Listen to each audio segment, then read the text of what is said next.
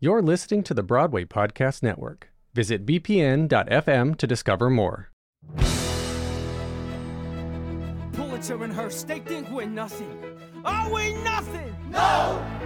Pulitzer and Hearst, they think they got us. Do they got us? No! Even though we ain't got hats or badges, we're a union just by saying so. Hi, you're listening to the shows we need from The Ensemblist, the only podcast that shows you Broadway from the inside out. I'm Michael Fatica. Gonna take to stop the scabbers. Can we do it? Yeah! We'll do what we gotta do until we break the will of mighty Bill and Joe. Today, we are taking a detour and not talking about a show that we need. In order for those shows to come back, we need a clear, safe, and realistic plan for our industry to move forward. Tim Hughes, an ensemblist of multiple Broadway shows and currently a cast member of Hadestown, wrote a letter to Actors Equity demanding transparency and a seat at the table for union members to be heard when discussing how we go about getting back to work. Here's our conversation.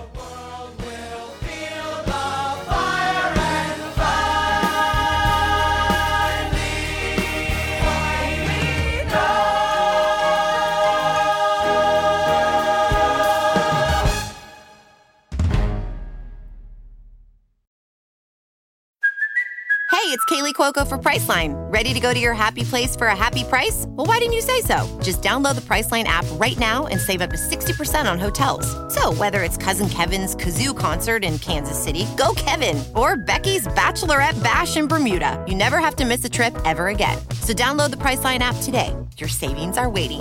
Go to your happy place for a happy price. Go to your happy price, Priceline. Hi there. Will you please introduce yourself, including your pronouns? Hey there, I'm Timothy Hughes.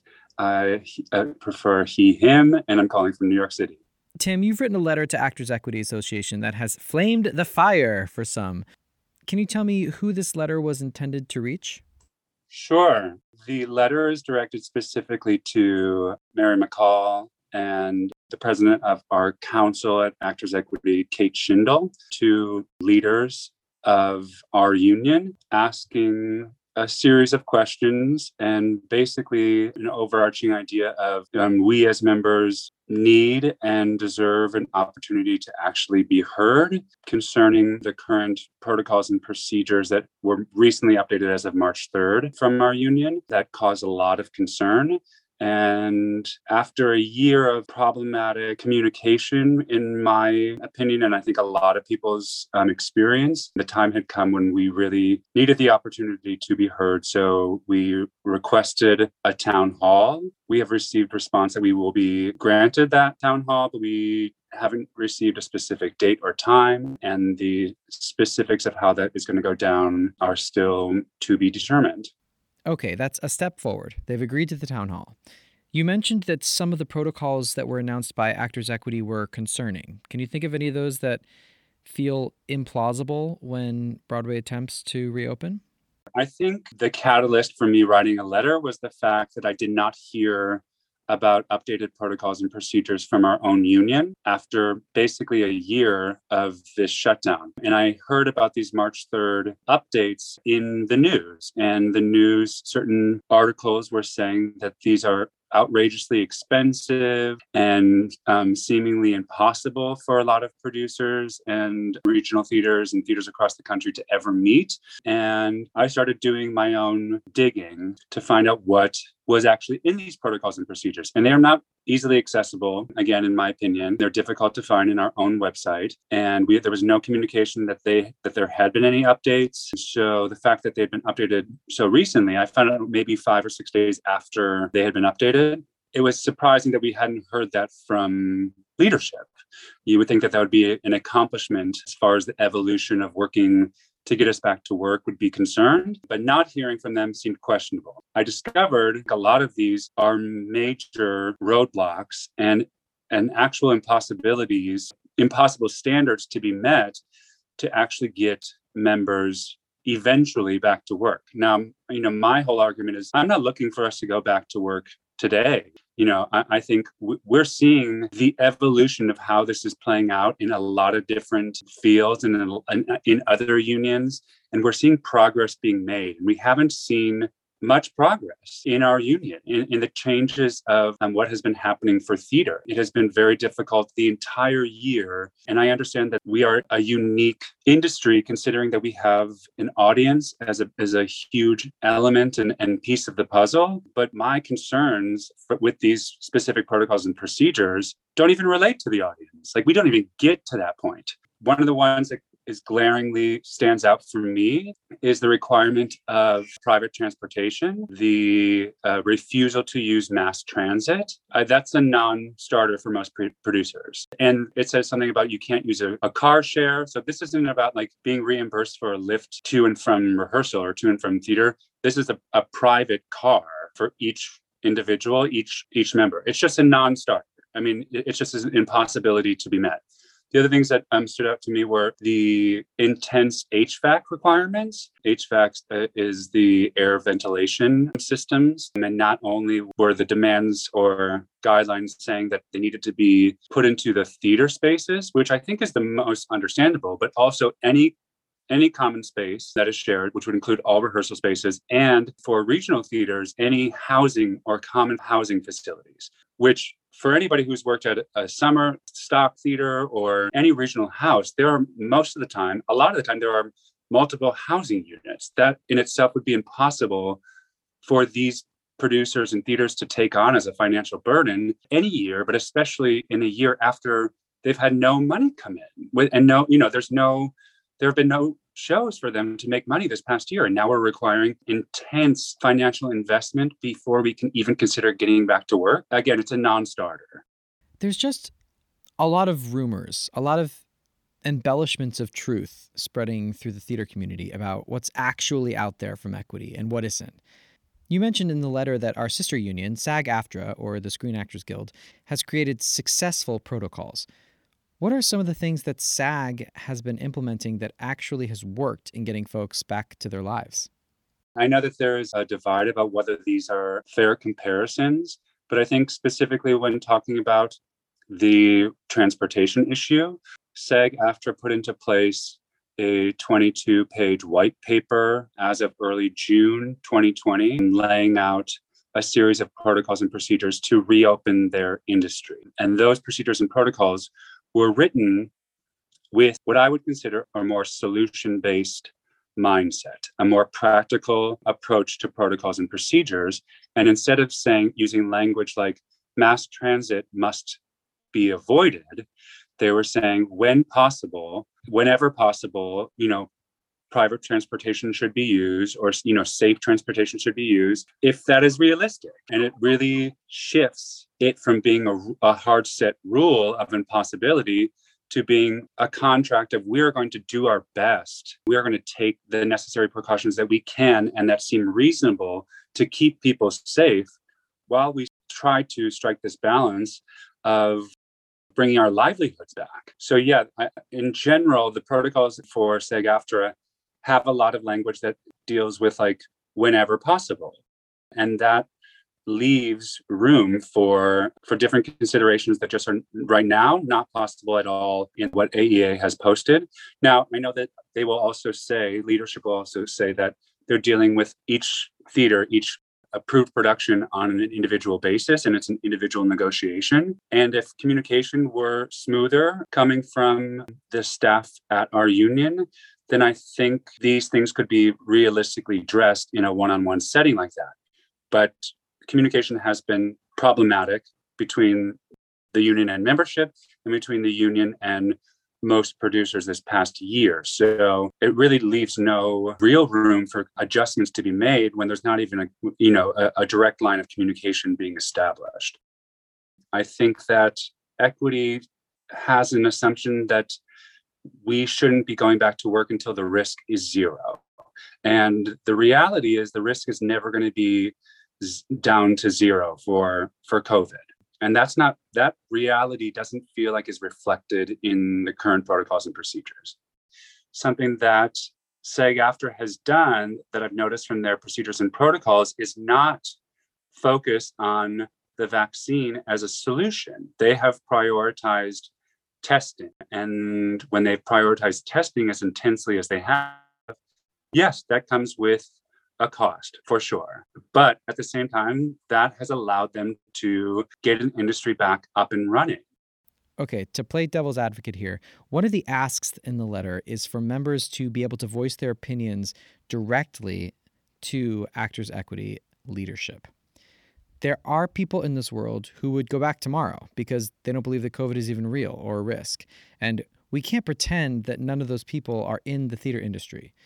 What challenges do you expect to come up by opening those floodgates?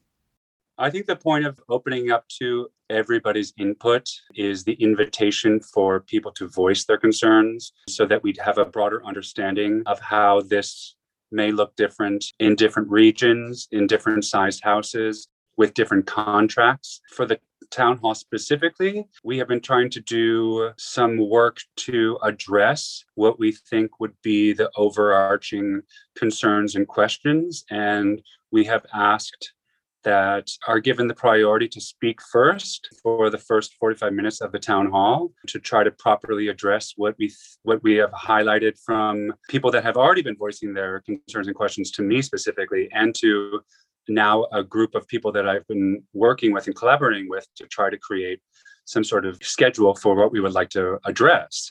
And we've allowed for time if we don't do a thorough enough job of hitting all of those points of concern. And it's really difficult because at this point in the governance process at equity, there is really no there's really no opportunity for members to be heard in front of the council, in front of the leadership. But yeah, it's it's impossible. It's not going to be we're not going to be able to address or even um, hear from all that we should. I think that is an issue that equity should be aware of is that there clearly needs to be more opportunities than one town hall after a year of no work to hear from membership.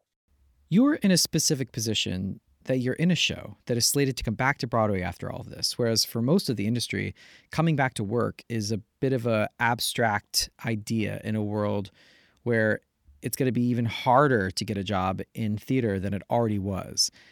Have you already set in place a set of protocols that you, Tim Hughes, would need in order to feel safe going back to work? The thing about being an actor in New York City at this point is we are living every day calculating those little risks. You know, do we ride the subway? Do we go to a restaurant that is now at 50% capacity? Are we feeling safe going back to work out at a gym with our mask on. And I would say that I've had to find that balance over and over again this past year as things continue to change. And I feel lucky that I have stayed healthy and safe and have trusted that the leadership of our government and people that are controlling these protocols and procedures for all of these other industries have done their due diligence. And I think right now, it feels like a majority of those are on a different path than what our union seems to be on. So it feels like, yeah, I have I've had to strike that balance in every other aspect of my life. Give me the opportunity to try to start finding a new balance within my livelihood. It feels like it's time to consider what that's going to look like, to see a, a realistic depiction of what that's going to be yet. And I think that's um, a failure. I think the time is now to be actually preparing for that reality. We, we have known about the vaccine since the beginning of, the of December. We have known that uh, the vaccine rollout has been prioritized by this new administration. We know that our president is now saying that we'll be able to be, hopefully, with our families spending the 4th of July together. If that's the goal for our country, we have to take that into consideration because you also have to start selling tickets and you also have to do advertisement and you also would have to do all this preparatory work to get an industry back up and running. And that's going to take time. So we have to be proactively putting things in place to allow for that so that we can provide an answer, yes, without having all the, answers in place, but implement procedures and protocols that have an element of being able to evolve according to the everyday evolving science on this matter. If we look at the 4th of July as a date that's been given by our president, and that means three months prior to that is April 4th, that's right around the corner. We don't have anything in place that looks plausible to return to right now as far as a structure that will be in place that will actually allow for a reopening of an industry. How many people have signed this petition at this point? Yeah, over um, 2,500 current and future members. Somebody asked me, "Do you know how many of them are actually paid members?" And I was like, "No, this is a you know an informal grassroots effort. I have no like this is not a, an official petition that needs to be signed by only members. This was a call to action to exemplify a growing swell of frustration and concern from our union members. And I think it's accomplished that. But I encourage people to continue to sign it. I think up into the town hall, we should continue to engage people in this conversation, make people aware of these protocols and procedures, allow them to evaluate them and read them for themselves and make their own decisions. It, it's more about increasing engagement into this conversation and engagement in our union. What do you want to happen after having written this letter? We have a large percentage of people who are unemployed who are willing and wanting to help. And in general, that's what this letter, what I hope they will eventually be able to take up from this letter, which I know is a difficult thing considering the complicated emotions behind all of it and frustrations. But we want to help. That's what we're attempting to do. We still believe in this union. We're still union members, but we don't feel heard. And we want to be kept in the loop. We want to feel, you know, a, a part of a, a part of this union again. Happening, we're what's happening. Don't you know we're the movers and we're the shapers? We're the names in tomorrow's papers. Up to us, man, to show them. Here's specifically what the letter asks 1. Will new protocols look the same for every contract and every theater? 2. Will equity follow the core principles established by Dr. Michaels and prioritize collaboration in establishing detailed protocols? 3. When will equity welcome the input of members? 4.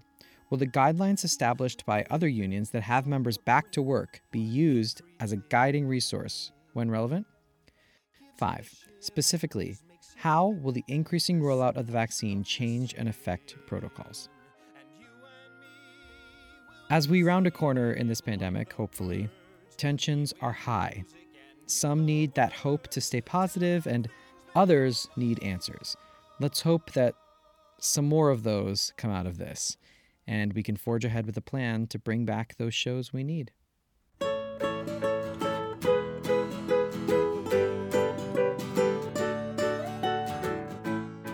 Special thanks to Tim Hughes for sharing his story with us. The Ensemblist was produced today by me, Michael Fatica, Jackson Klein, and Mo Brady. There are two great ways you can help the Ensemblist right now. One is by leaving a rating and review on Apple Podcasts. The other is by becoming a Patreon member at patreon.com slash the ensemblist. Please follow us wherever you listen to your podcasts on Spotify, Apple Podcasts, or at bpn.fm, the home of the Broadway Podcast Network. You can also follow us on Instagram. Thanks for listening. Until next time.